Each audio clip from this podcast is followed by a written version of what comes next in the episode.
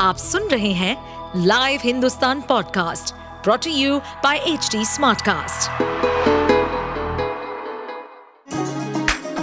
चलिए आपको ले चले बिहार राज्य की गहराइयों में, सुनेंगे बिना पक्षपात के खबरें देने वाले बिहार की खबरें पॉडकास्ट को इस पॉडकास्ट में निष्पक्ष चर्चा होगी राजनीति के महत्वपूर्ण घटनाक्रम, क्राइम की चौंकाने वाली कहानियाँ, मनोरंजन के नए रंग, सांसदों द्वारा किए गए दल बदल जैसे कई महत्वपूर्ण विषयों पर।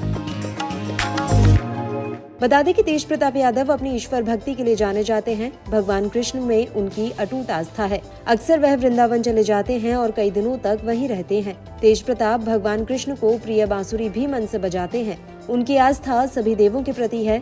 सावन और शिवरात्रि में वह भोलेनाथ का रूप धारण कर फ़ोटो भी जारी करते हैं। अब नवरात्रि में वो माँ दुर्गा की भक्ति में लीन है। पहले दिन उन्होंने गेरुआ कपड़े पहनकर अपनी माँ और बिहार की पूर्व सीएम राबड़ी देवी के साथ दुर्गा माता की पूजा की जिसकी तस्वीरें उन्होंने सोशल मीडिया पर शेयर की हैं, जिसमें तेज प्रताप गेरुआ वस्त्र धारण किए हुए बैठे हैं तो वहीं माँ राबड़ी देवी ने पीली साड़ी पहनी है।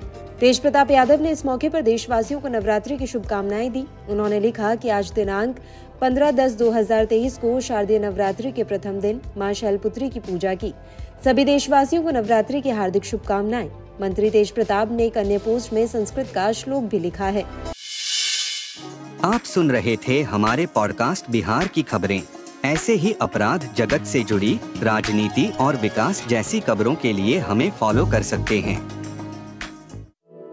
इस पॉडकास्ट पर अपडेटेड रहने के लिए हमें फॉलो करें एट एच डी हम सारे मेजर सोशल मीडिया प्लेटफॉर्म पर मौजूद हैं।